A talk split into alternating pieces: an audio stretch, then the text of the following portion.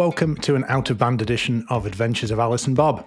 After our last out of band podcast on the Okta breach, we had a lot of great feedback and requests for us to dissect more breaches, dive into more security threats that often keep our audience awake at night.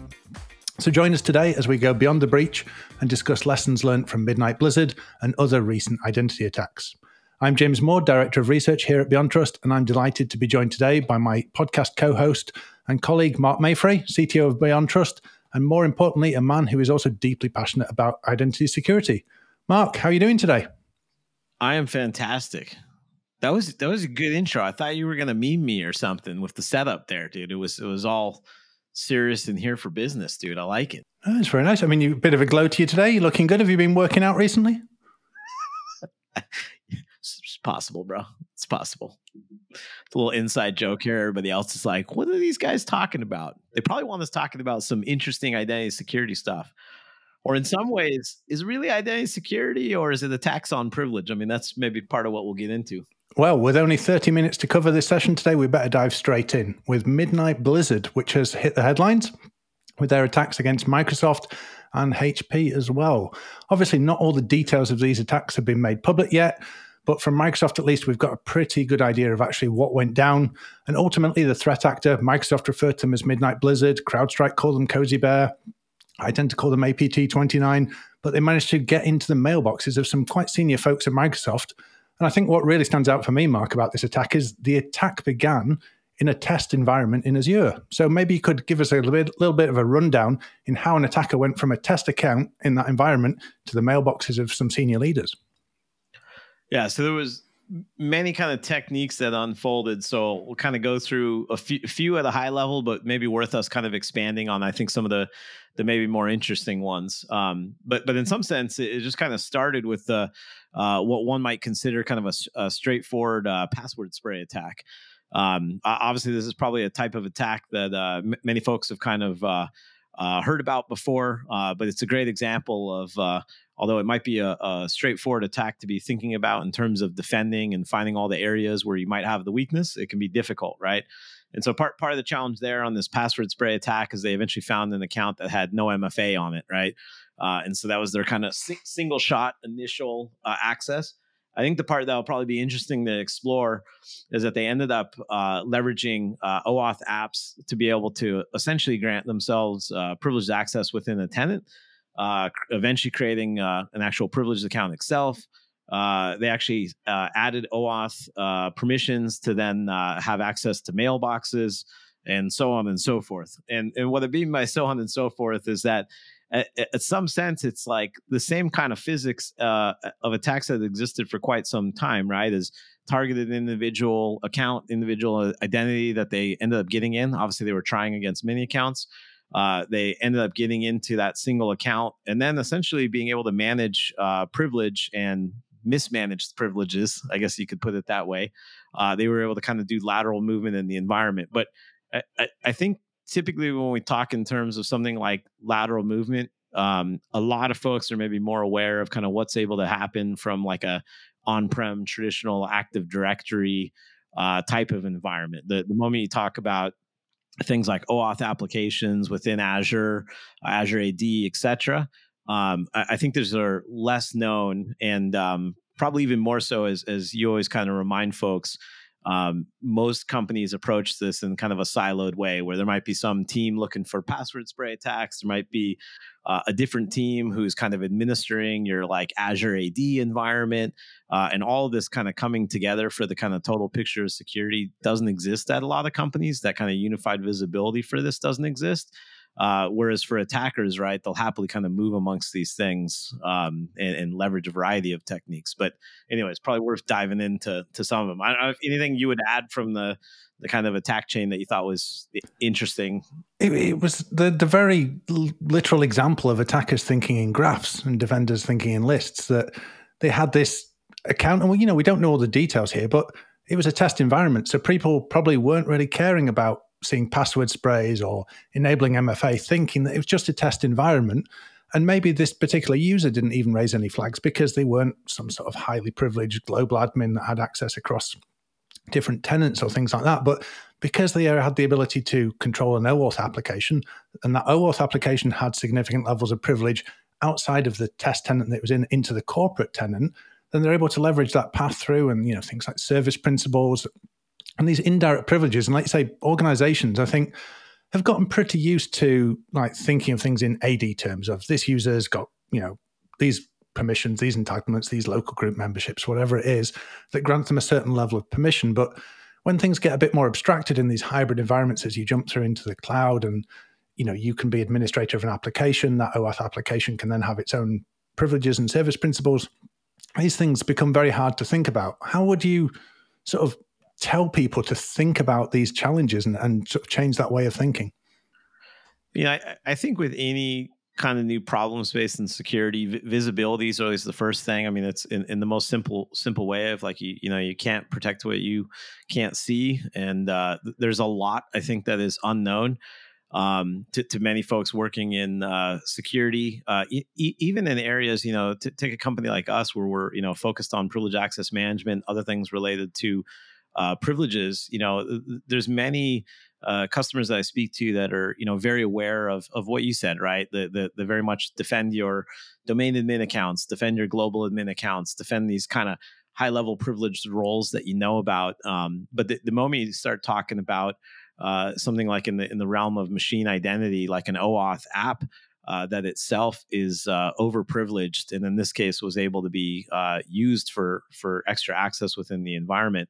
Um, that's something where I think a lot of the understanding uh, typically falls off, and and frankly, it's because there's not many tools out there in the world that kind of give you that unified visibility and understanding to to see these things.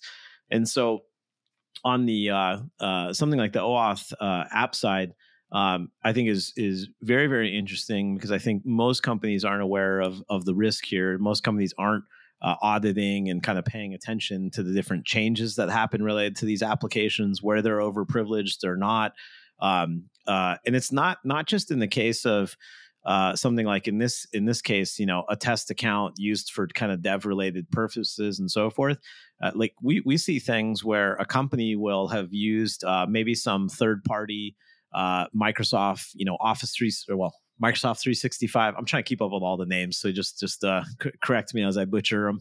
Uh, it's not Entra 365 yet. That's a, that's a joke. That's a joke. Not yet, not yet. Um, but you know, with like Microsoft 365, you know, uh, almost every time when uh, when uh, we have customers end up uh, uh, doing a free assessment with our Insights product, you know, to kind of see the state of their identity security, uh, it's always eye opening where even in non non kind of directly malicious realms, uh, companies will have done something like maybe a Microsoft 365 uh, mailbox migration project, right? Large company acquires uh, some other company. They go use a third party SaaS service to then migrate that that company they acquired to kind of migrate all their mailboxes and data over to the new, you know, parent Microsoft 365 environment that third party SaaS vendor that they're using to do this migration uh, will end up behind the scenes, ultimately creating something like a service principal that has very, very high uh, uh, or critical uh, privileges to be able to read write all data, read write all mailboxes, etc.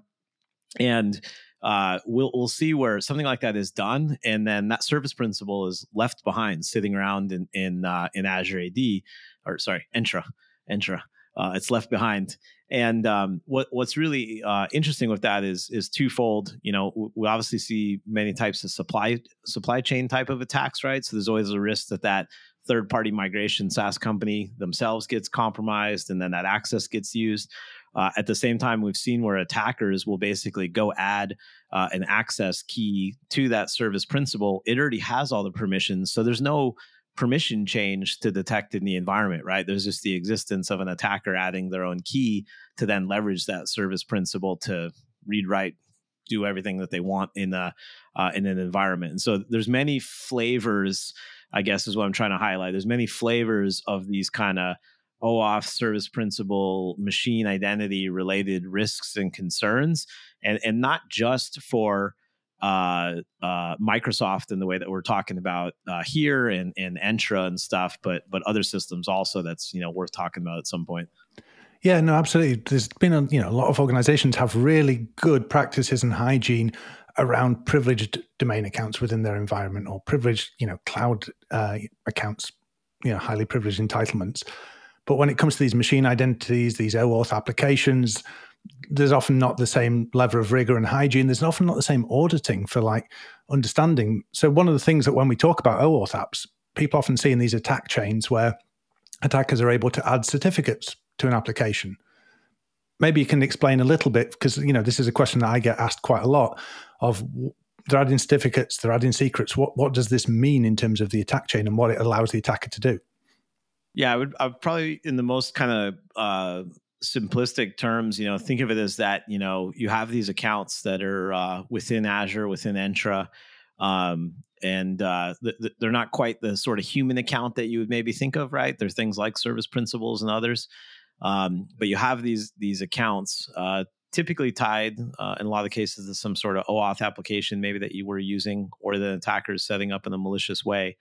Um, but these accounts, uh, it's not it's not uh, thinking about it in terms of you know a username password that necessarily gives you access to it, right? You can essentially add another uh, certificate based auth to it to that existing account, and so um, twofold of how do you kind of go through and understand you know what are all these different accounts that you actually have? Uh, what are all the different access keys that have been generated? Which ones are valid or not uh, you know, th- there's a lot of things from uh, from an alerting perspective, like uh, that we even key off in our own solutions with insights, right? Where if you have a a second uh, certificate that's added, or particularly in an anomalous way, right, duplicative to the uh, first, th- those those are all things that kind of cause investigation. Um, but to your other point is just kind of the the governance side of it. You know, many many companies have you know a, a lot of governance on you know machine identities in terms of uh, you know, does James still need domain admin? I mean, you probably never did, but like it's worth double checking, you know. but you know, does James still need uh, you know, uh, privileged uh, role X, right? And you do your every three month, you know, uh, privileged audit, etc. Uh, varies at different companies, right? But there's some of that kind of kind of I don't know paper policy type governance I think exists in the world. Um, but when you look at some of these other uh, account types, most companies uh, that, that we see are, are, are, simply not aware of the risk here, uh, let alone like doing any sort of like ongoing auditing, whether it's on like you know change control detection and alerting. Um, or whether it's on just the kind of governance side of of uh, you know what keys should still be here, what's rotated out you would think, you know, go back to the example of somebody did a, a Microsoft 365, you know, environment migration, right? You would hope that the SaaS software you use that at the end of that migration kind of cleans up after themselves. They don't, right? So anybody who kind of uh, is aware with, um, you know, uh, kind of on-prem Active Directory managed, say, uh, managing, say, service accounts, right? Uh, knows that managing service accounts and securing them is very important obviously that's a big part of privileged access management is doing that sort of thing. But a lot of people know from kind of the on-prem world there's software that'll create one-off local privileged accounts sometimes even active directory domain accounts. And so people are kind of aware that you got to look for those things audit clean them up uh, because software it folks other other kind of means will kind of create these things leave them around leave them over privileged most people aren't aware that all that same sort of stuff happens within Entra, within Okta, within really any of these kind of identity systems, right? Um, and, and I think the the interesting thing there is that again, organizationally, you know, for companies at varying levels of maturity of even knowing about these risks and looking for them, they're doing it in a siloed way, right? They're doing it. Let me think in terms of Active Directory. Let me think in terms of uh, maybe just Okta or Entra.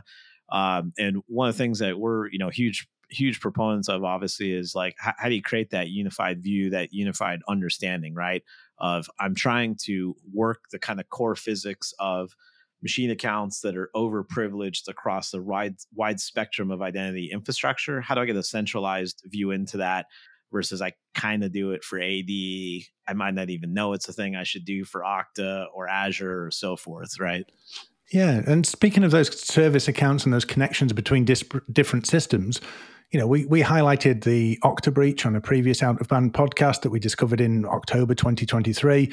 And that's hit the headlines again recently with Cloudflare disclosing that the attackers used a service account token and credentials for three service accounts that were actually compromised during the Okta breach incident to then go on to access their internal Confluence and Jira systems. And Cloudflare have gone on to detect the issue, they've addressed it. They ended up rotating, I think, over 5,000 production credentials, re-imaging systems, segmenting, staging, and testing systems. And ultimately, the attacker was only able to access some documentation and a limited amount of source code. Still not great, but that's a good example. What makes these service accounts such an attractive target for attackers in attacks like this? And how are they able to chain that together with a breach of one system into another?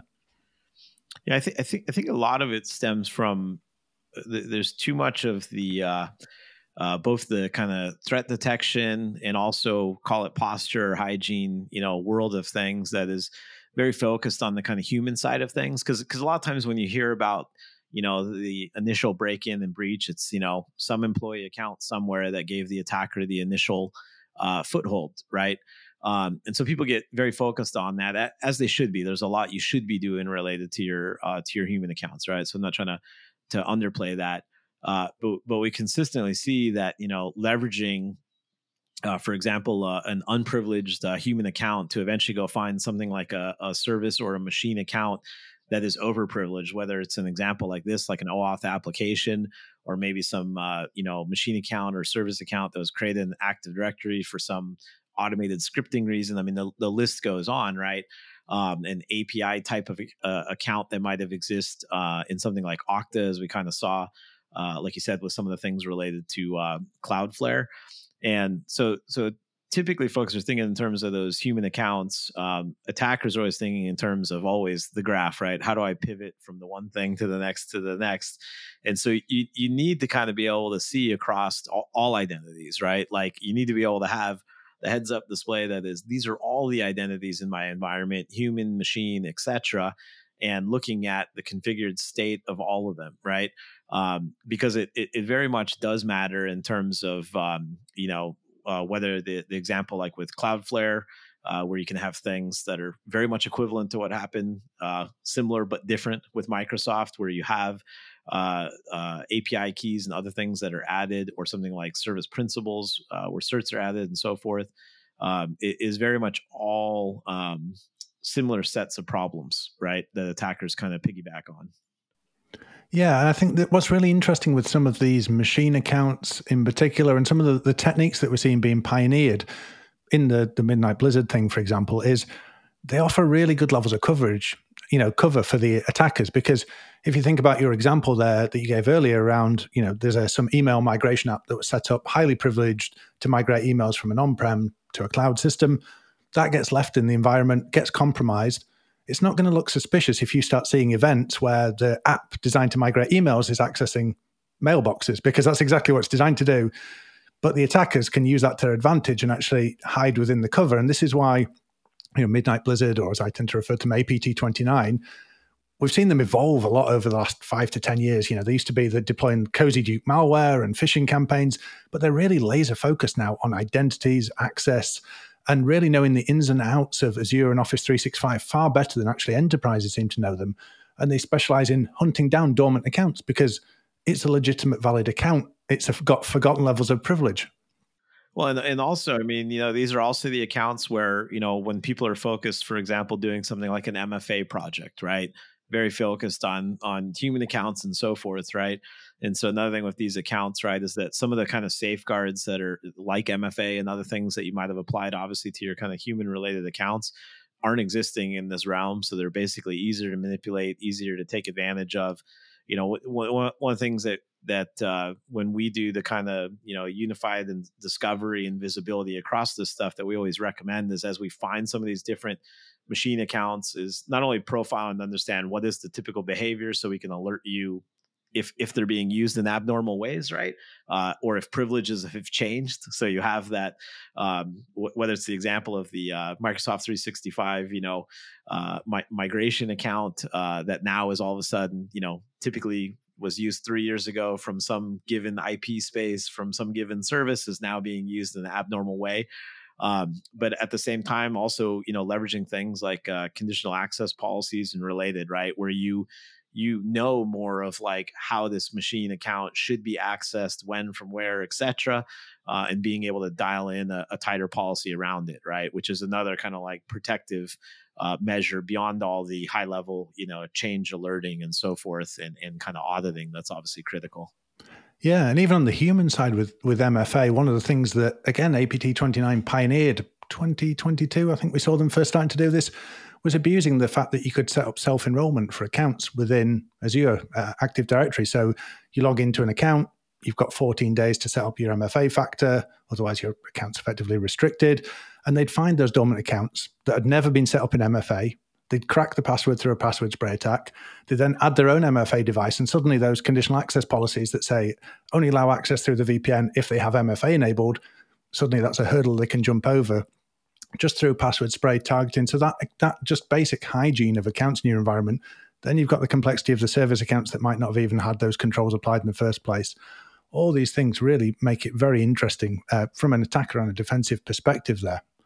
No, I mean even something like like you're saying on the you know we, we see it all the time in in uh, during assessments right where uh, companies are like oh yeah yeah we we've rolled out MFA right but like how do you actually know where where you successfully rolled out MFA, where your gaps are, if you don't have a consolidated, unified view of all identities, accounts, etc. Typically, when people answer the, "Oh yeah, yeah, we rolled out MFA," right? It's it's the we enabled it at some level with whatever our our primary uh, identity provider might be, right? So so whether uh, uh, Entra or Okta or Ping or so forth, but there's a million and one ways uh, that there can be gaps to that. Not only in those primary systems where MFA hasn't been uh, configured properly, um, but also just gaps like what happened with Microsoft, right, where it's it's missed for a variety of reasons.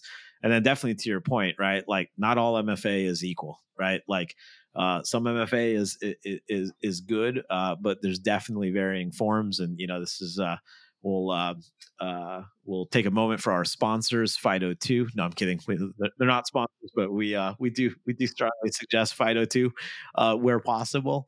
Um, obviously, it's much more phishing uh, uh, resilient than any other kind of factors out there, if you will. Um, but yeah, it is a it, it's it's a very hard question if you're a CISO and you're asking your team, have we successfully rolled out MFA?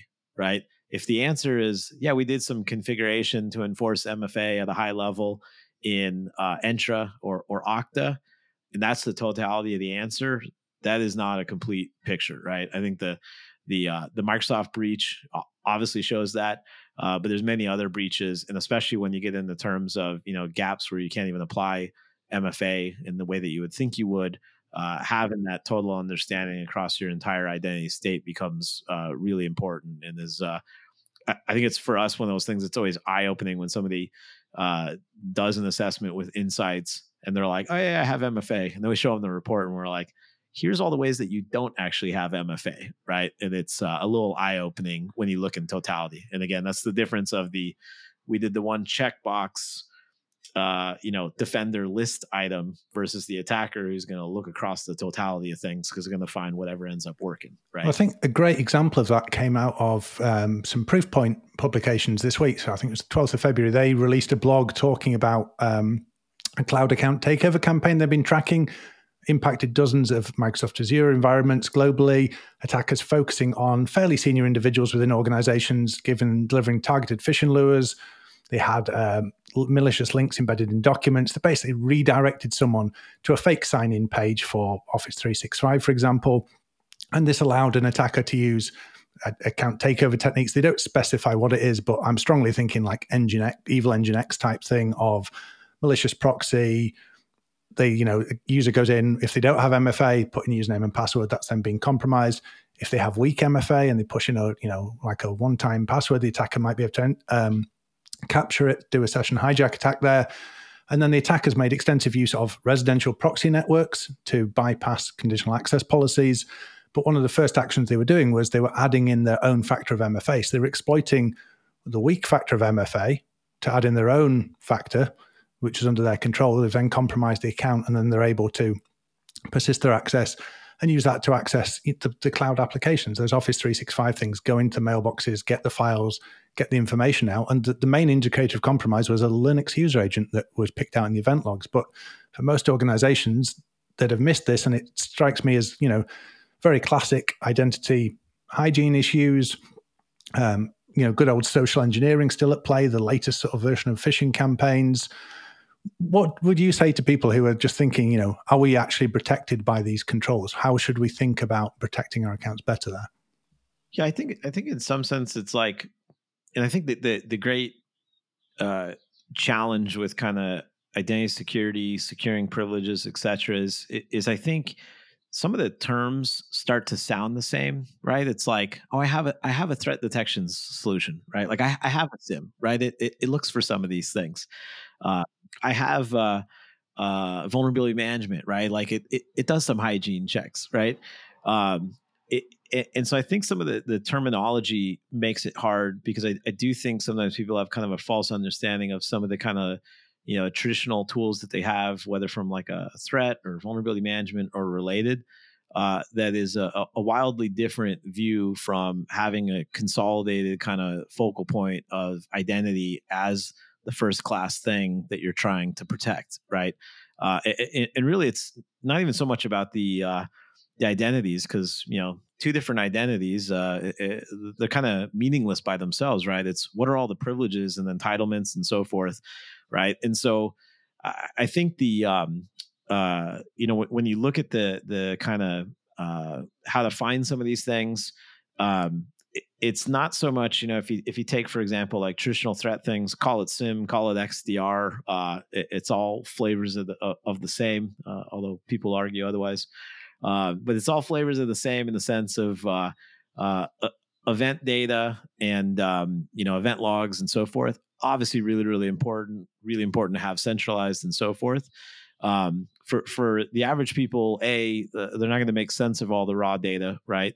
Um, and so how do you actually kind of normalize across things? But but b uh, defending from what we're actually talking about takes a lot more than just event data right? Like it takes a deep deep understanding of the world and the contextual information is like some of the most critical stuff right?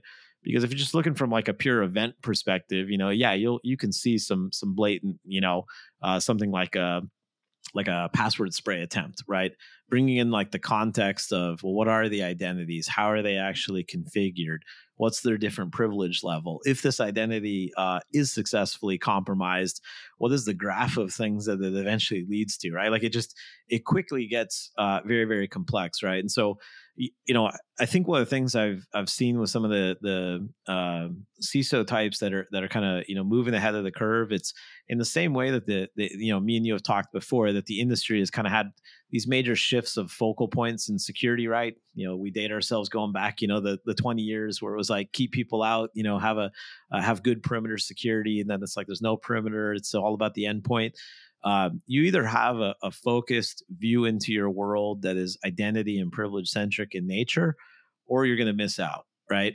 Uh, and that that's not to say that that you know replaces uh, or or or competes in any way with what you might be doing from a, a traditional you know uh, threat and kind of posture uh, perspective. But the depth is what of what is needed is obviously um, you know very critical in these terms. So uh, that's that's that's my rant on that. At least that's probably more than you were asking. Well, no, no, that's perfect because your answer actually, actually timely there because we reached out to um, some of the audience for some questions in advance of this. And one of the ones that came up was if Microsoft can't get this right, should the rest of us just give up and go back to being on prem? Because that identity is now the front door, you know, that Office 365 login, the cloud is now often your front door of your business. Like you said, there's not the perimeter network thing that you used to think about. So, what would you say to someone who's thinking, if Microsoft can't solve this, shall I just give up? Yeah, I mean, I think I think it's a it's an interesting question. I think, you know, you know, obviously for any large uh, enterprise, obviously Microsoft being one, uh, you know, defending from from all aspects of attack and kind of getting everything right is, is definitely difficult. You know, just to kind of uh, be fair to them. Uh, you know, obviously, I think you know I, I, get some folks frustration that there's like you know uh, there's there's things like this happening, but then they're also trying to you know maybe sell you the solution to it or whatnot. So I, I kind of get all that, um, but I but I do think uh, um, the stuff that we're talking about here, it, it's really timeless, right? Like me and you have kind of referenced on previous podcasts that uh, something like the the uh, concept of least privilege, right, is this timeless concept going back to the '80s and and Multics and and OSs that people probably aren't uh, familiar with at this point, right? And so the the reason that we always talk as a company in terms of at the end of the day, most breaches are made possible by compromising the right identity that has the right level of privilege and access, right? Um, and so you need to have some security that is thinking uh, and, and, programs in place. Now, I mean programs as far as like products, right? I mean like how how you how your team, how your organization thinks, because products are just a tool in the tool bag, right? Like you either have kind of a focus thing around what are we doing about privileges, what are we doing about identities, how are we monitoring these things, how are we going deep or not, and so I, I it's it's um, it's not solved by uh, on-prem. I mean, we, we've seen that time and time again of, uh, you know, Active Directories, uh, its own world of uh, scary things. I, I think what is disheartening to some folks that I talk to in IT is that a lot of folks had like kind of a belief in the promise of like, all right, you know, Active Directory on-prem and that kind of world and the million and one attacks that exist. Uh, we're all going to get to the cloud and kind of manage the offerings, and it's all going to magically be better and taken care of for us. And nothing could be further from the truth, right? Uh, it, it, there is certainly different types of attacks, different levels of attack surface and stuff uh, between, uh, say, on-prem Active Directory and something like Entra. Uh, but the complexity these days of the entire identity estate uh, is is massive, right? And it uh, is not something where you know you shift and it, it uh, is magically solved for, right? There's a lot of risk there. All these breaches that you that you've mentioned today uh, are great examples of that. You know, and, and and especially for you know, I think in in our world where we do have more customers that are are more focused on you know securing privilege, securing access. You know, one of the things that um, I think is really important, and I think that these attacks show is that in order to actually truly protect privileged access, privileged accounts, you have to also understand and protect your privilege infrastructure. And you have to do that across the board in a unified way and understand the interplay of the identities, the infrastructure, et cetera. Because whether it's the misconfiguration in, in uh, Entra that eventually kind of brings the house down and leads to a privileged account being compromised, or whether it's the misconfiguration in your on-prem Active Directory, say certificate services, right? Uh, all, of these things can can lead to uh, compromised privilege, compromised identity, and so I think I think that's one of the big kind of educational missions that I know me and you are on, right? Is making sure people think in terms of all this privileged identity infrastructure and what are you actually doing to uh, protect it in a focused way. Yeah, no, that's that's a great answer. And George, certainly don't give up and go back to on-prem. You know, the industry is addressing these problems. We're all in this together there are things actually, and there's a lot of lessons we can learn from the the hygiene we've built on premise. That you know, the thing we used to say when cloud's first coming along that it's just someone else's computer. Like they're just they have that thing, and you're just running code on it. Just start to extend those practices out and think of the the hygiene and the best practices you have, and extend those out. Um, Marc, have you got time for just a couple more quick questions before we wrap this one? Let's do it. Okay, so uh, one person wants to know what are the most important uh, log sources to look at for identity types of attacks. All of them, all of them, and none of them. No, I mean, I, I think going back to what I was saying is that uh, t- too many times uh, folks do think of kind of uh, protecting identities in terms of like get all my various logs that I need into a, a SIEM, an XDR, or this or that, and and that'll kind of give you everything you need there is a wealth of context and information that simply doesn't exist in logs, like just f- full stop, right? So there's a lot you can do. Uh, there, there's a, there's a lot that you can't. So um, definitely, like anything, you know, you do want to make sure that you know for all your different kind of key identity systems that they are doing centralized logging and all the kind of standard ways that you would expect. Uh, but I but I think the uh, uh, very important part that I would uh, make sure people understand is that you do need to think beyond the logs, right?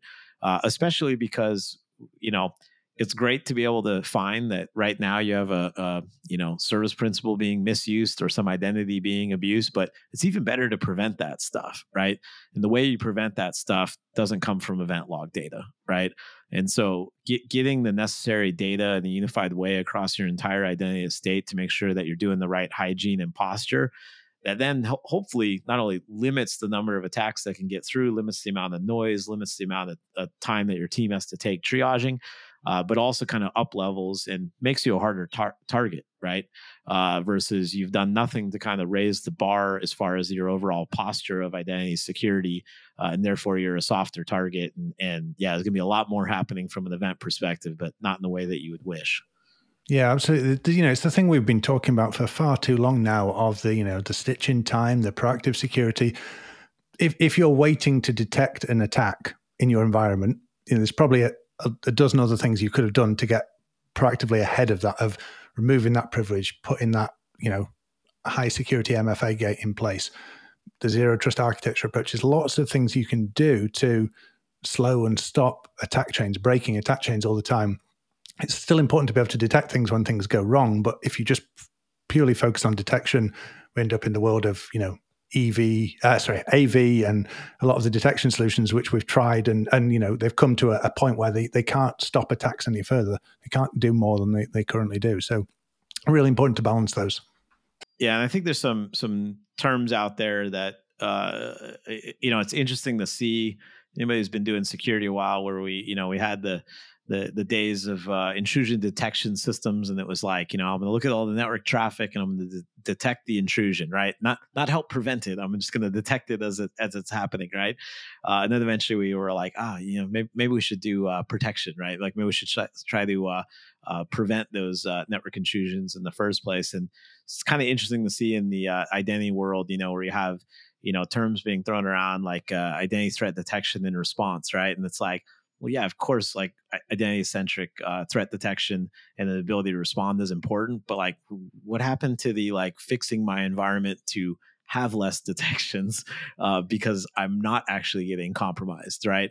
And so we, we seemingly are kind of sidestepping some things as an industry again, where we rush to the uh, eh, you know kind of uh, uh, world of it just being a, a detection kind of threat problem versus like get the hygiene right. And so it's probably the broken record I've been on for like 20, 30 years working in security of like, you got to do the eat your vegetables version of security, right? Control and manage your attack surface, limit it. And no different than how we've always thought about other aspects of, of IT and security. You need to kind of holistically look at your identity estate and how do you control and manage that attack surface. Uh, and that is uh, equal, if not more important, than just your ability to detect the threat, right? Because you're hopefully going to stop a lot of this stuff in the first place.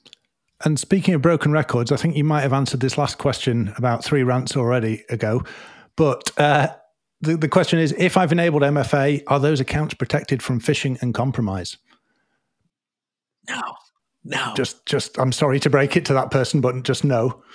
I know. I mean, there there is a, yeah, no, that uh, it's it's good to always repeat though. Like, yeah, MFA, not not a bad thing. Obviously, different uh, forms of uh, of MFA. Uh, but yeah, there's uh, MFA bombing and a million other ways that uh, MFA is not enough, right?